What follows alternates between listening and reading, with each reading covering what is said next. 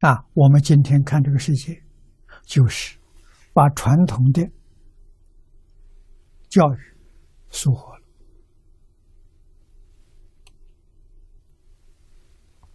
才有这么多灾难才受这么多苦啊！啊，如果我们大家一起都学，都懂，我们的社会安定。我们的人民幸福啊！现在呢，这个迹象出现了。我听说潮州、广东潮州谢总办传统文化讲座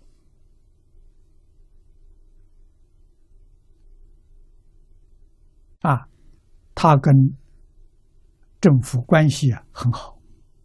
所以有两个书记支持他，啊，什么人接受传统文化呢？全是官员。这两个县有一千多位啊官员去接受，他学习的时间只有七天，七天就把人完全转变了，真了不起！他来告诉我，他说：“法师。”你在汤池做了个实验，人是很好叫的。我们现在看到了，真好叫啊！只要你肯叫他啊，一个星期良心就发现不好意思再做坏事了啊！真正啊，他能回归到毛主席所说的全心全意为人民服务。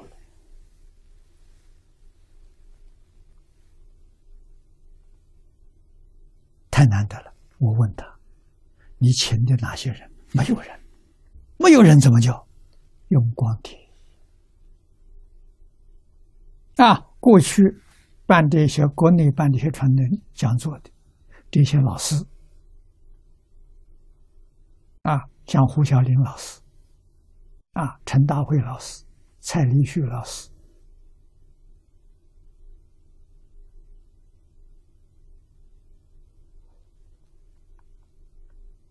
啊，这些人光碟都很多，啊，用他们的光碟来上课，做的这么好的成绩，啊，如果国家要是把这个事情搞清楚、搞明白了，那么这些光碟在国家广播电台里面，每一天播上四个小时、八个小时。我相信中国的社会，三个月到半年，天下太平，国家大治啊！啊，这些政府官员七个七天就改变了，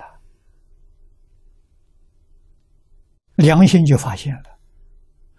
所以，中国要回头要大治啊，是很简单的事情。啊，这些老师，他们的东西。